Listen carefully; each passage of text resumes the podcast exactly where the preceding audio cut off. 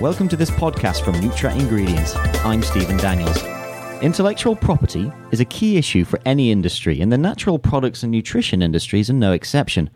At the recent HIE, I canvassed opinion on the topic, starting with Carl Crawford from New Zealand's Hort Research. Um, there's two ways to look at IP. There's um, you can look at it waiting for other people to generate the IP, and then you use it to gen- to um, to produce a new product.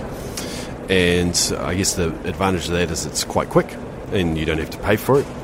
The disadvantage is that everybody else can have access to that, and you tend to only be able to make uh, relatively soft claims based on that kind of IP.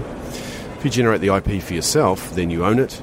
Uh, you can use it how you like. You can restrict access for other people to it, um, and it's more of a longer term strategy. Costs a bit more to do, um, but it enables you to generate a longer term sustainable uh, advantage. But does Crawford think that others borrowing science is damaging for the industry?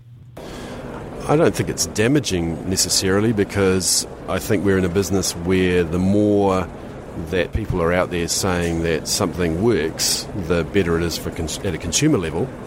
Um, I think that people get annoyed about it, um, but uh, you know you have to work around that. If you're generating the IP, then you have to try and capture that yourself. And if you generate it and you let it go for nothing, then then you, you, perhaps your IP strategy isn't quite as uh, as focused as it might be. Victor Ferrari, the CEO of Horphag Research, has a different view. His company's French maritime pine bark extract, called Pycnogenol, has been the subject of almost 100 clinical trials and is protected by international patents. I asked Victor what he thought of the issue of IP. Well, thank you very much, uh, Stephen, for the question. Obviously, uh, Horphag Research uh, is one of the companies who is in the first line with regards to issues relating to intellectual property. Uh, we see in the market and we see at the retail level from time to time people referring to our data, and uh, obviously we're not happy about it. Uh, we simply think that uh, it will not help the industry to go ahead uh, by uh, using research which is not developed on their own field and uh, it further weakens our situation here in the market. Jörg Grunwald from Analyze and Realize, Berlin based contract research organization, says that generating IP is one thing, but defending it is another. You don't need to publish data.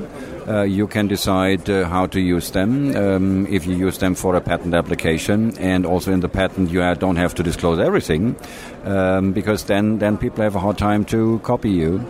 Uh, the problem with, with intellectual property and patents is always you have to make sure to um, uh, being able to defeat your to defend your patent afterwards. And uh, we have seen uh, even medium-sized companies which just ran into a lot of problems, uh, not being able to afford um, to um, fight for their, their rights. For example, in the U.S. it's it's it's very hard to get patents um, enforced. Well, there you have it. It looks like IP will continue to be a cat and mouse game for the nutrition industries. For more news and insights, please visit our websites at nutraingredients.com and nutraingredientsusa.com.